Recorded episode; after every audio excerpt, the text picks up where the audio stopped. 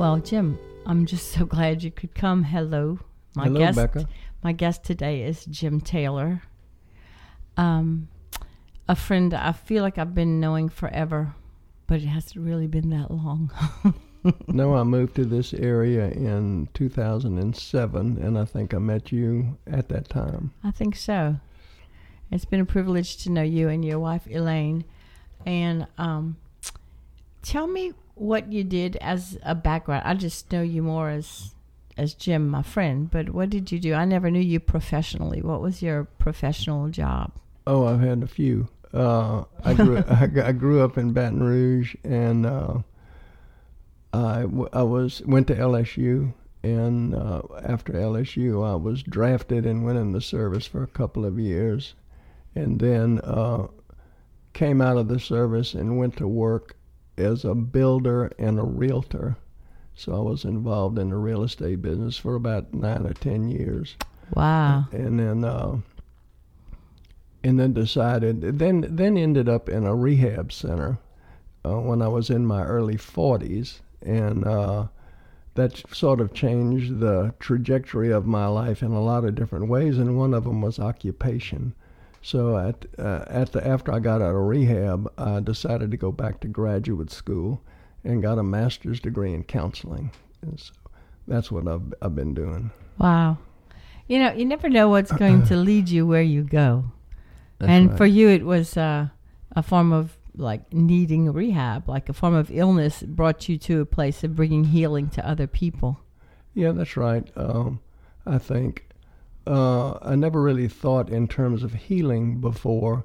And in fact, when I ended up in rehab and they told me that I had a fatal disease, is what they call chemical dependency, Exactly. um, my reaction to that was anger and resisting, and uh, and I stayed that way for a while. I, I didn't get as much out of rehab as I could have. I didn't get uh, maybe maybe the spiritual aspect of it because I was so defensive. Um, but as it turns out, as after I got out of rehab, uh, they gave me written instructions on how to care for myself because they say that chemical dependency is a, an incurable disease, but you can learn to manage it. So they, they told me how to manage. Wow. And, um, and so I, I rejected those steps, pretty much what they told me. but in spite of myself, I never drank or used a drug again. And so um, that allowed me, I think, to begin the healing process uh, that that seemed to have happened to me uh, over a long period of time. As I grew up in Baton Rouge, nobody ever talked about a healer. You know, if you were sick, you went to a doctor, and Yeah. or not, but you got well, got better. I didn't really consider uh, uh, going to a healer, and except one day in Baton Rouge, my friend Mark suggested uh, uh, a nurse that did uh, hands-on healing, and so I, w- I went to her. That was really my first experience with an energy healer. Wow.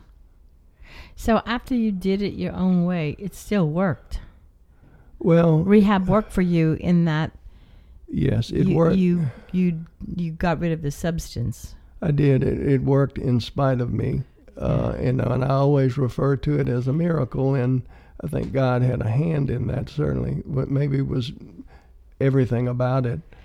So as you became a counselor hmm and knew that you did it in your own way, did it allow you to be more patient with the people that came to you who were not going to do what you said either?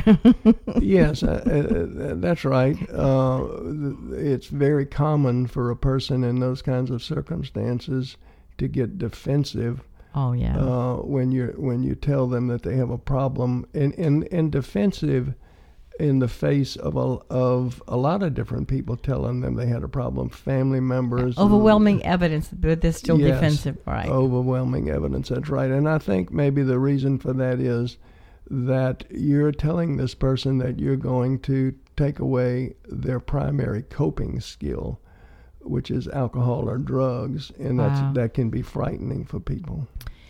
I used to work for um, something called the Extra Mile here in town. Um, I was one of the first group of AmeriCorps volunteers, which is the VISTA Volunteers in Service to America. And we served people with mental illness, people with developmental disabilities, and people who had substance abuse issues or problems or addictions. And um, why would those three groups of people be lumped together for us to serve? What is their commonality? The uh, the the mental illness, the substance abuse, and what was the other one? Developmental disabilities. Developmental disabilities. Well, I think uh, a person with developmental disabilities and mental illness uh, can find their lives to be pretty stressful, and uh, alcohol or drugs is a way to cope with that. I think another commonality might be that people who have substance abuse often also have things like anxiety or depression, which can complicate their recovery. So the industry over time has has learned that it is important to treat the mental illness as well as the substance abuse because if you if you convince someone to stop using their primary coping skill, which is alcohol and drugs, they're not likely to be successful because they would still be suffering from anxiety or depression or or bipolar disorder or whatever exactly. it is. Yeah, there's a whole lot of people with the dual diagnosis, and it makes right. sense. But then you fall through the cracks because you have to be sober to get treatment, and you and you and you can't get sober sometimes until you get treatment, and it you it's a difficult it's it's a bridging it's like who do you go to first and where can you go to rehab where they can also address the mental issues that are underneath that it's it's hard i've seen people really really struggle with that and and and we don't have a lot of resources for those people Yeah, that's right. It's it's changed in recent years, though. Uh, it, I think people are beginning to realize that almost everybody who is addicted to alcohol or drugs has a mental illness, right anxiety, depression, whatever it is, and so in this in in, in this state in Louisiana. Um, I had the opportunity to work with people that were being treated in um, in treatment centers that were being paid for by the state. Wow And so I, I have I understand that the state is accepting of the fact that uh, most are dually diagnosed, and so um, treating both is important. Uh, yeah it's necessary yes, it is. Right. I, I don't. I, I'm. Um. I, I guess I had a lot of jobs myself. I'm just.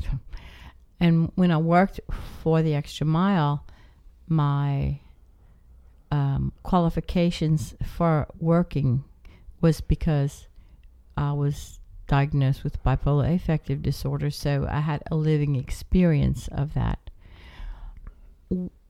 One of the difficulties I found was judgment from other people.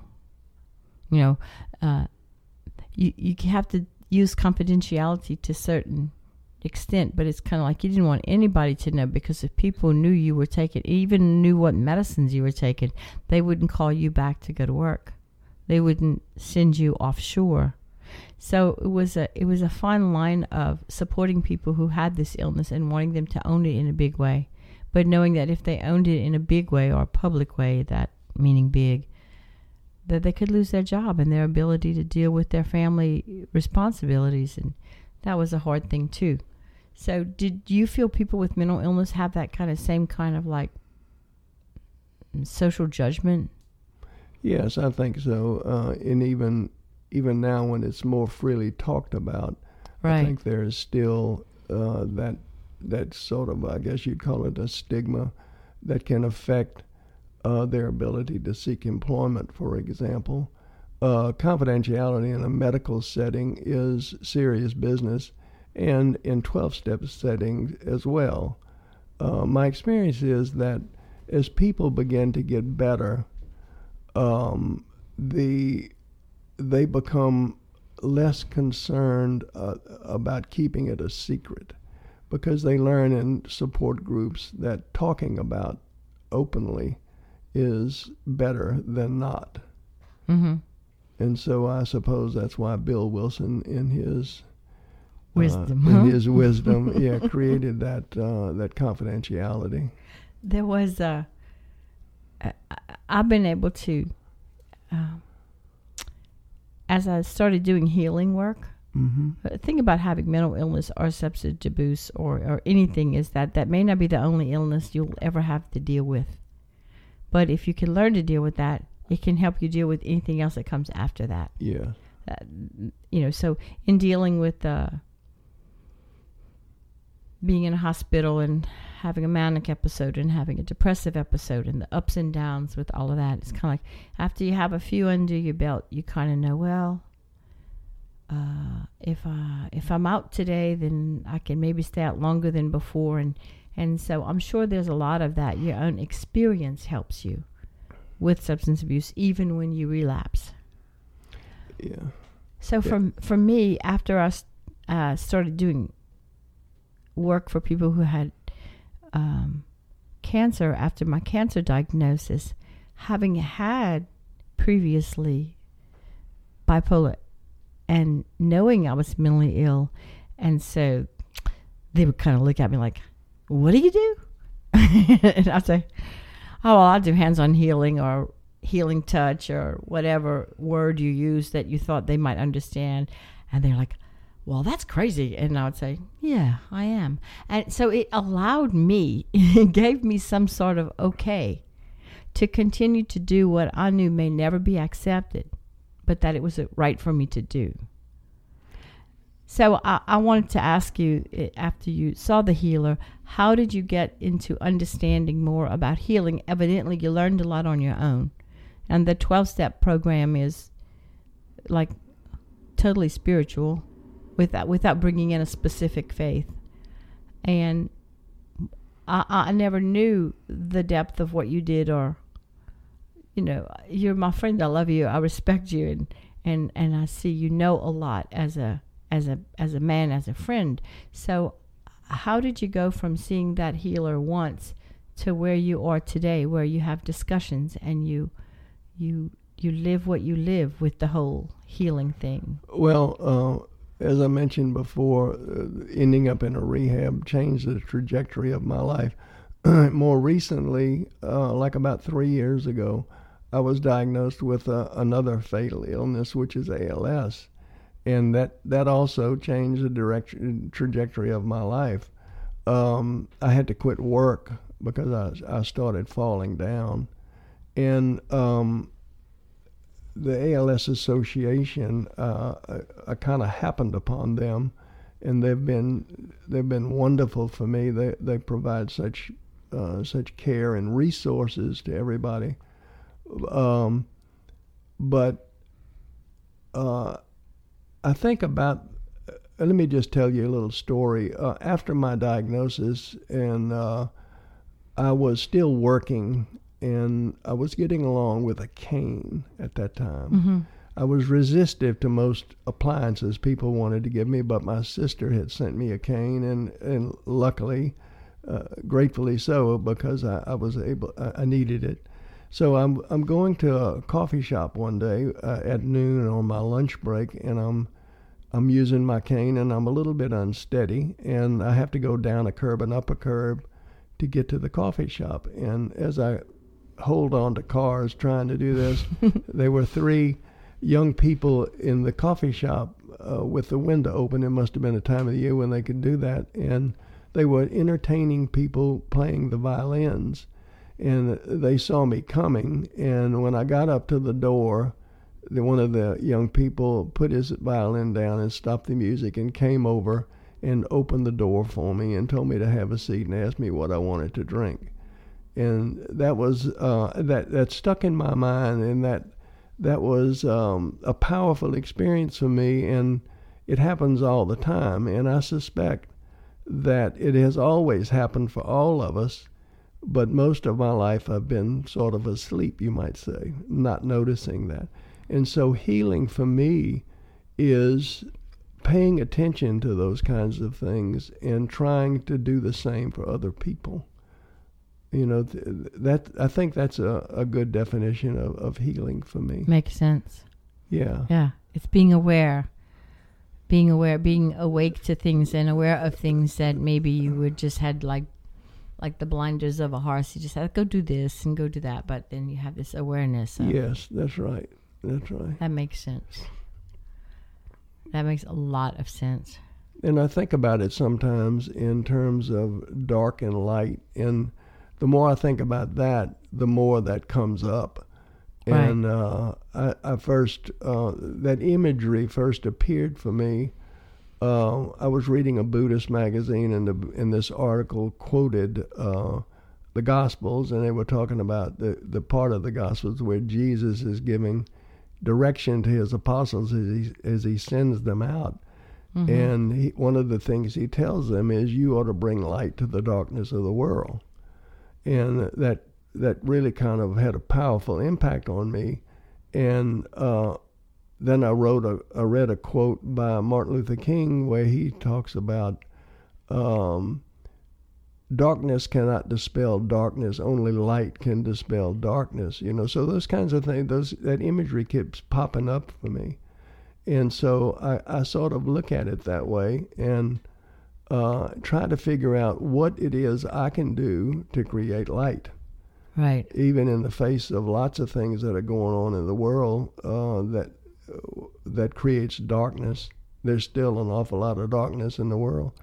Well, for me, you create light by uh, your fashion statements. bright, bright clothes. Bright clothes, bright colors. You have a a red bag on one side, and today you have like a tie dyed bag with purple and orange on the other, and you know you you you're not um, you're not shrinking and becoming a wallflower in your daily life. Well, I, I wished I'd have worn my tie-dye It's T-shirt. okay.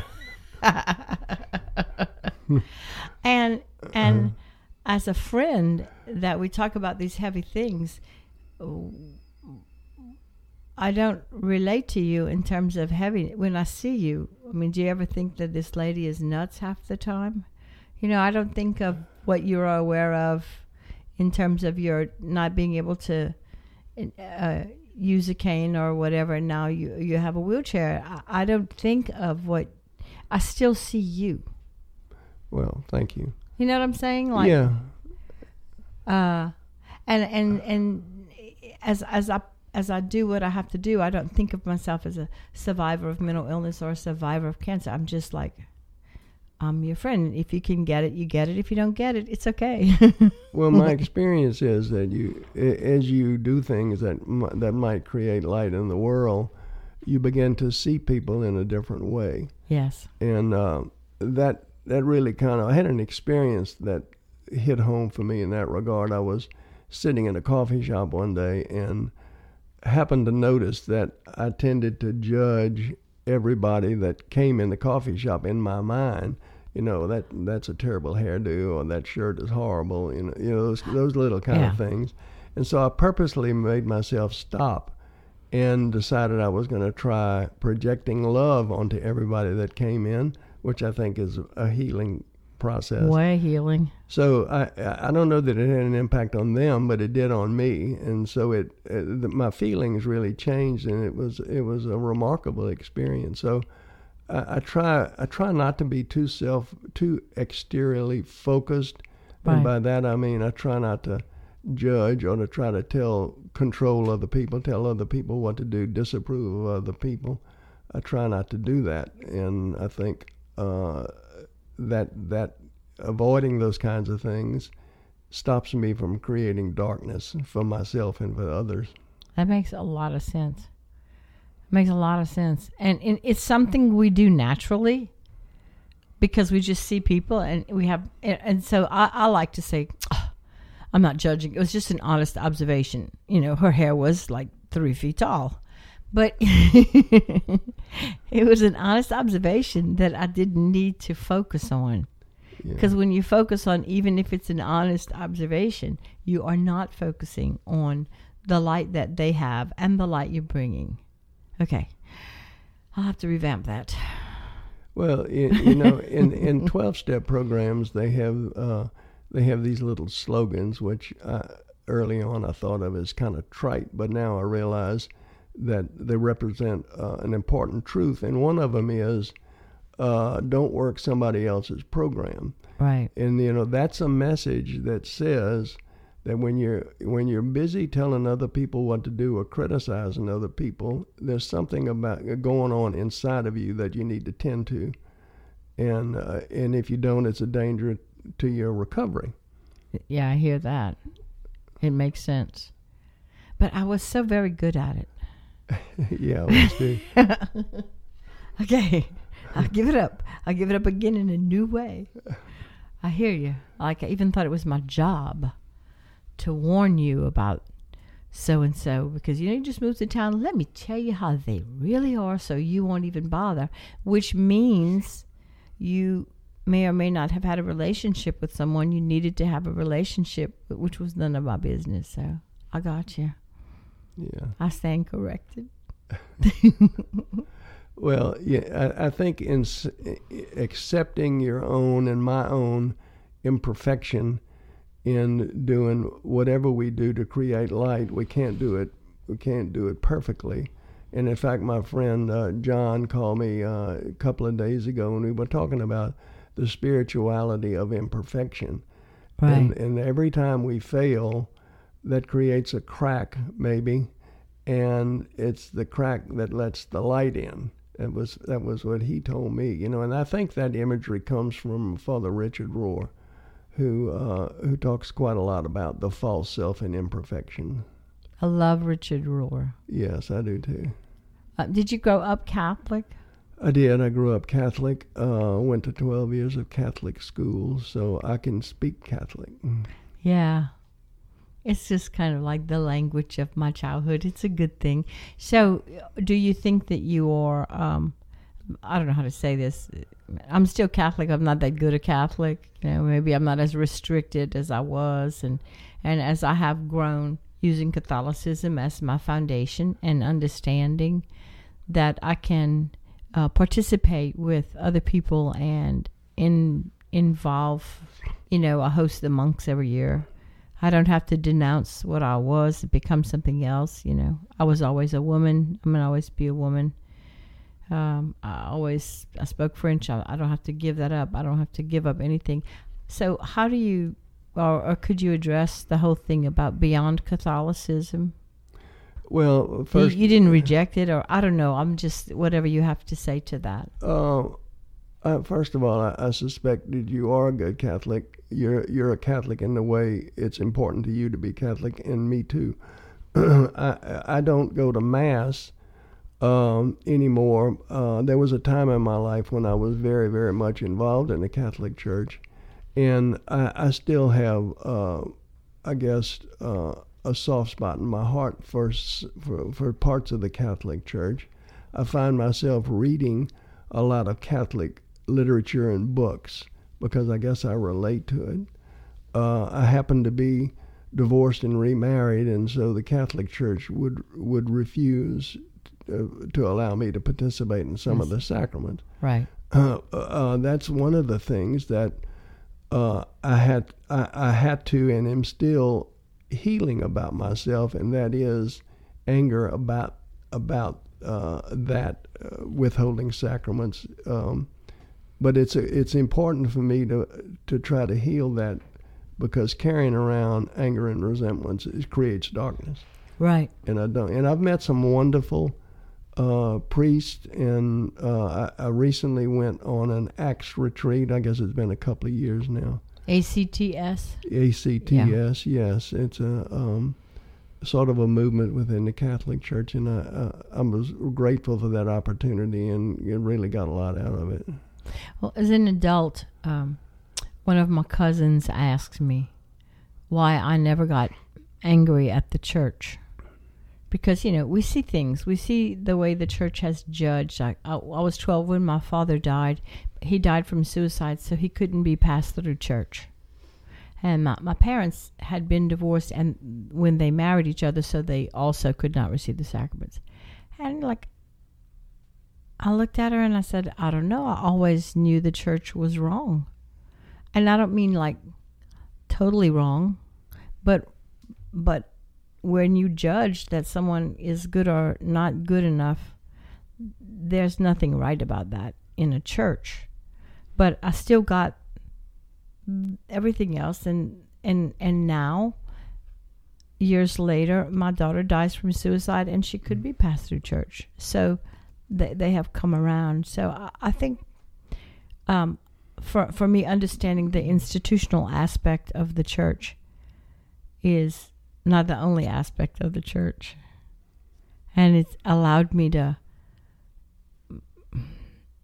not be embroiled in an emotional feeling towards that for my own self. That's and and I didn't know I felt that way till my cousin asked me because that cousin goes to a different church now, and it's like, well, if I leave this, one, I'm going to find something wrong with the next one because they all have an institutional aspect. So um, that's interesting. Well, I think you're right. The institutional aspect, they have to behave in certain ways to survive in the world. Mm-hmm.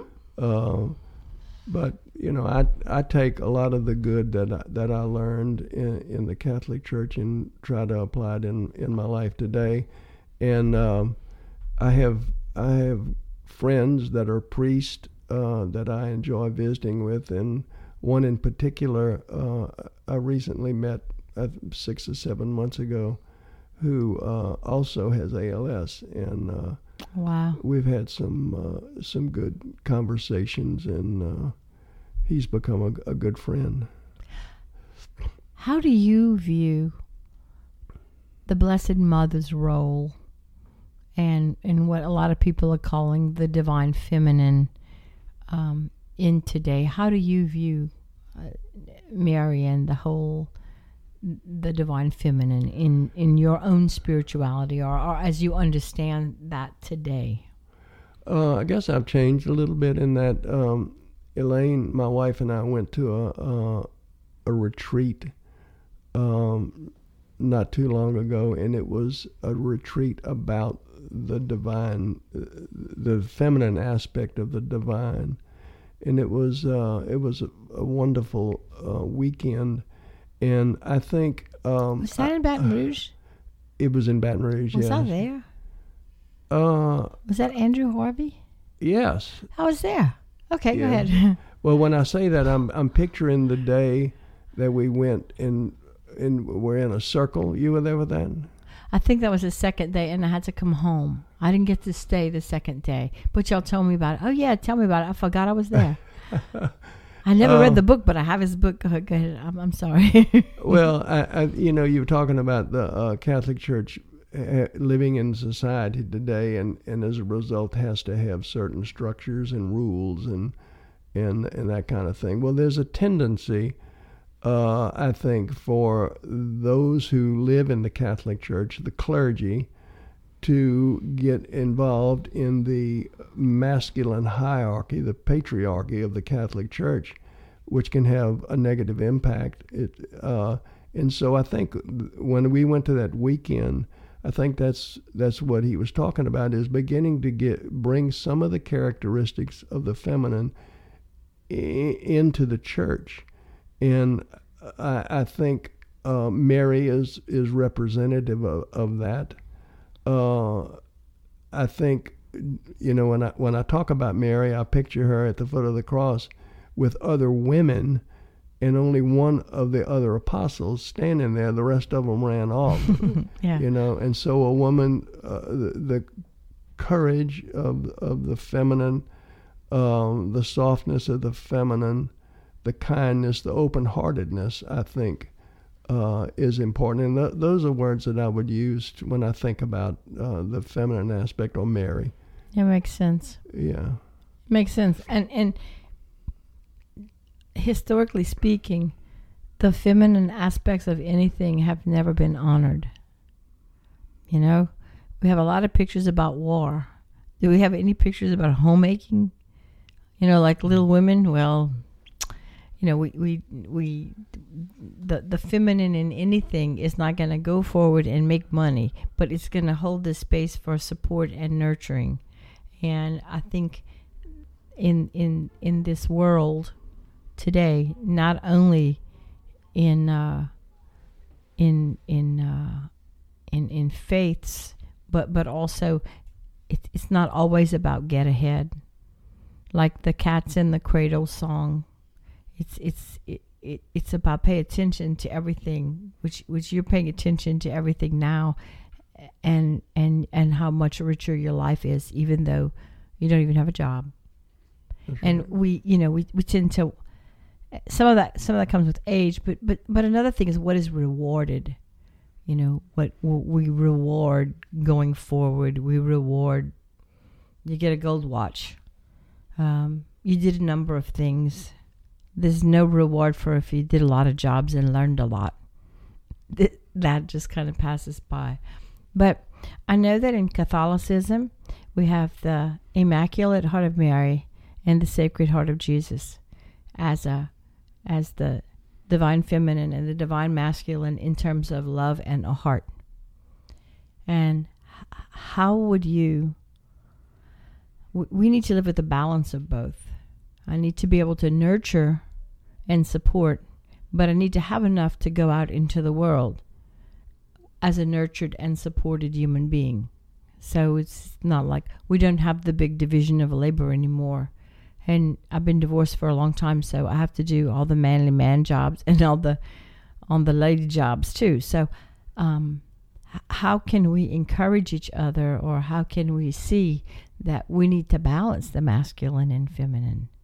Uh, I, I like the uh, the imagery of the hearts that you mentioned Mm-hmm. because um, it's sort of the way in my own mind that I've begun to define healing as opposed to cure, and that is, it seems like it's sort of a movement from the head to the heart.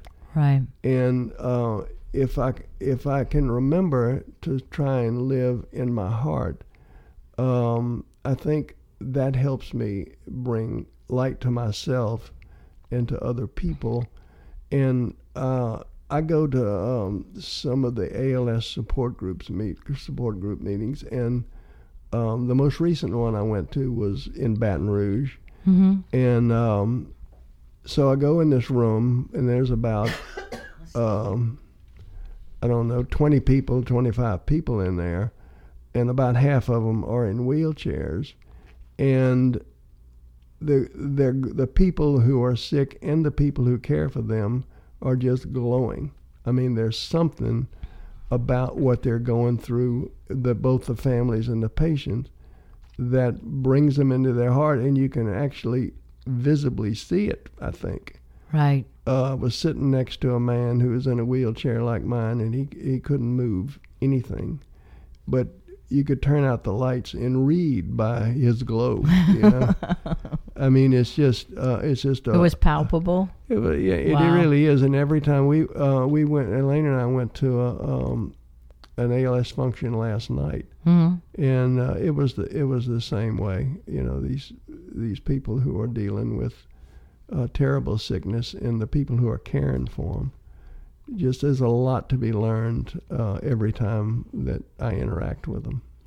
Well, I I found um, a sculpture, a piece of art at one of the little shops where it's vintage, you know, kind of vintage trash. My children call it, but I love it. And uh, and it, I'm going to show it to you. I wish I could show you a picture of it now, but it has it has two hearts that that flow into a little opening, and in the opening has a heart that's removable. And so for me, it's visually having the masculine and the feminine, but there's no markings that says what it is because it's all three hearts. And when I was over at that retreat, which I forgot I had been at, and I asked him, you know, how would you draw a picture? How would you um, illustrate the masculine and the feminine of the heart? And he said, you would just have a heart, and that's the feminine, and what radiates from it is the masculine. And I'm like, wow. You know, like, of course, I still was able to find one that had two hearts feeding into one, but but I understood what he was saying because you know the the love is there and it loves and it nurtures and it's it holds a space for that that kindness and that caring. And then what radiates from that just goes out into the world which is way saner and way simpler than what we think the masculine and the macho masculine and the let's let's overpower them let us dominate. So it was just um i got a lot out of that weekend too. Um, listening to you talk just now uh, the masculine and the feminine is really I, I, I don't guess i really want to bring up politics but just to say i think we can really see the masculine and the feminine in the rhetoric of of what's going on in the uh, in the presidential election. Right. Um, so I won't go any further. Me either. but yes, I see what you're saying, and you know it's a choice that that we make, and it's a choice that that that churches all have as their core and as their essential. But then when that church becomes in a place where it has to make a stand, it doesn't always it doesn't always do. Sometimes it judges. Sometimes, mm-hmm. you know, and so we, we have to be able to separate like uh, church and state. We have to also be able to separate the church when it acts as a state or institution as opposed to the, getting my pastoral needs met because there's a difference. Yeah, um, I was uh, I was also thinking about uh, another little quote that created good imagery for me was um, another. It's another quote from the Gospels, and and Jesus is saying that he um, he he came to bring fire to the earth, and uh, that's you know that's kind of sounds violent, but if, uh, another way to look at it is fire creates light, but it also expands. Fire mm-hmm. expands things when they heat up, and so it changes the notion of what is friend, what is family, what is neighbor. It expands it to be more inclusive. Right and uh, and, in, and it includes men and women. And I think right now in our country, uh, we have a woman who may be president of the United States. So I think the fire is including more and more people and honoring more and more people. The definition of a family is beginning to change. Totally. The definition of na- of neighbor. So that was a, a I can't wait to see what else pops up when I when I have uh, when I run into these things. and you know, the more you the more you're open, I think to to messages, I think the the more it happens. I think so too. At least that's my experience. I think so too. It's kind of like you allow yourself to see beyond what you had seen, or you allow yourself to express what beyond you had allowed yourself to express, because you get more comfortable and if it brings you comfort, well, it may bring someone else comfort. It, it may make them uncomfortable, but maybe they can get beyond that. So, and maybe gray hair helps us to be able to not really care. Yeah, maybe so. I, am happy to have my gray hair. I earned it every strand. Yeah, I, maybe I had to be. Uh, maybe I had to be 70 years old instead of 20 years old to begin to begin to wake up a little bit. Yeah, you know? I'm with you. Yeah. Yeah. And I, I notice often when uh, I talk to young people, and and I always say, like, I don't know more now than I did when I was younger, but I can talk about it now.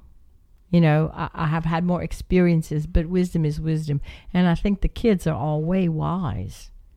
They just haven't necessarily chosen to understand or walk in their wisdom, but uh, I have a lot of faith in in the children. I really do in the next generation. Yeah, I have a lot of faith in the children as well. Yeah. Uh, and I think we need what they bring. Yes, and I think that maybe because they don't fit in boxes because the boxes, you know, everybody's kind of feeling un, uneven, uh, not uneven, uneasy. Because the family unit is not just mom and daddy.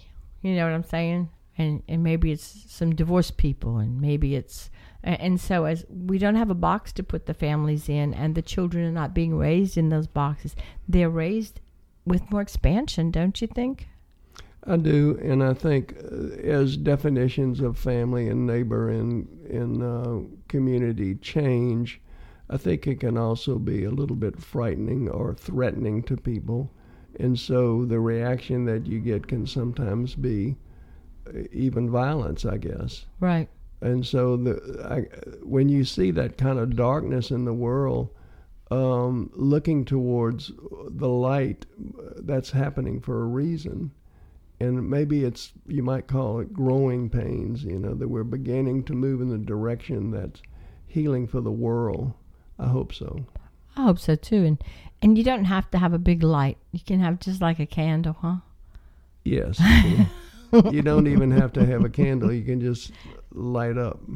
That's way cool i love it did you have anything else you wanted to share that that may have come because we're winding Anything else you wanted to share or mention? Uh, well, uh, I might just since my since my diagnosis of ALS, um, lots of lots of good things have happened in um, you know talking about lightness and darkness. I try to focus on on light. I'm not I'm not always successful because I think it would be real easy for me to slip into darkness because of of uh, the diagnosis that I have. But the fact is that from the very beginning, when I was told the diagnosis that I have, um, remarkable things have happened for me that I'm so grateful for. Um, it's uh, the the the first uh, ALS support group meeting I went to was attended by me and the ALS lady and three widows, three women who had lost their husbands to uh, ALS. Wow. And they started telling me about what I could expect, and it made me a little anxious. but but they were so kind and so uh, and so concerned and so wanting to help uh, that one of the women said, "My husband is dead, and I have a, a ramp on my house, and I'm going to give it to you." And I said, "I don't need a ramp." And she said, "You need a ramp." And so one day, uh, 15 people showed up and put the ramp on my house. 15 people from her church showed up. I saw that ramp. It's impressive. Yes. I also saw your toilet. Yes. I mean, really, would you, you like to just share a few seconds about the toilet? my toilet, my toilet sees me coming and it opens up, and uh, I'll just and it lights up. Your toilet is the light of the world. yes. But let me let me just say that uh, the vet, I'm a veteran, and so the Veterans Administration is responsible for really giving me uh, uh, redoing my house so that I can I can be in it comfortably. And, and, it's beautiful as well as functional. Yeah. None of the beauty was lost. And I have never been to a potty party before, but I went to your house just to see your potty, and that's really I'd like to thank you for that special invitation. but I, I, I, I want to say again that the VA has been actually wonderful to me, and uh, I know they get a lot of bad press, but that's not my experience. And I go, I see them. You know, I go to the clinics and I go to New Orleans to the VA hospital. So it's been, it, I'm very grateful for the Veterans Administration. And I know you do coffee shops. Yes. Because I ran into you at a coffee shop during the week and I said, I'm doing this podcast. Do you want to come? And uh, and you came. So I want to thank you for being my friend and for drinking coffee and for saying yes to the podcast. Thank you, Becca. I enjoyed it. You're welcome. Thank you for listening to Le Cadeau Podcast. I'm your host, Becca Begno. Matt Roberts produced the show. Thanks to AOC Community Media for the use of their facilities. For information about AOC, you can visit aocinc.org.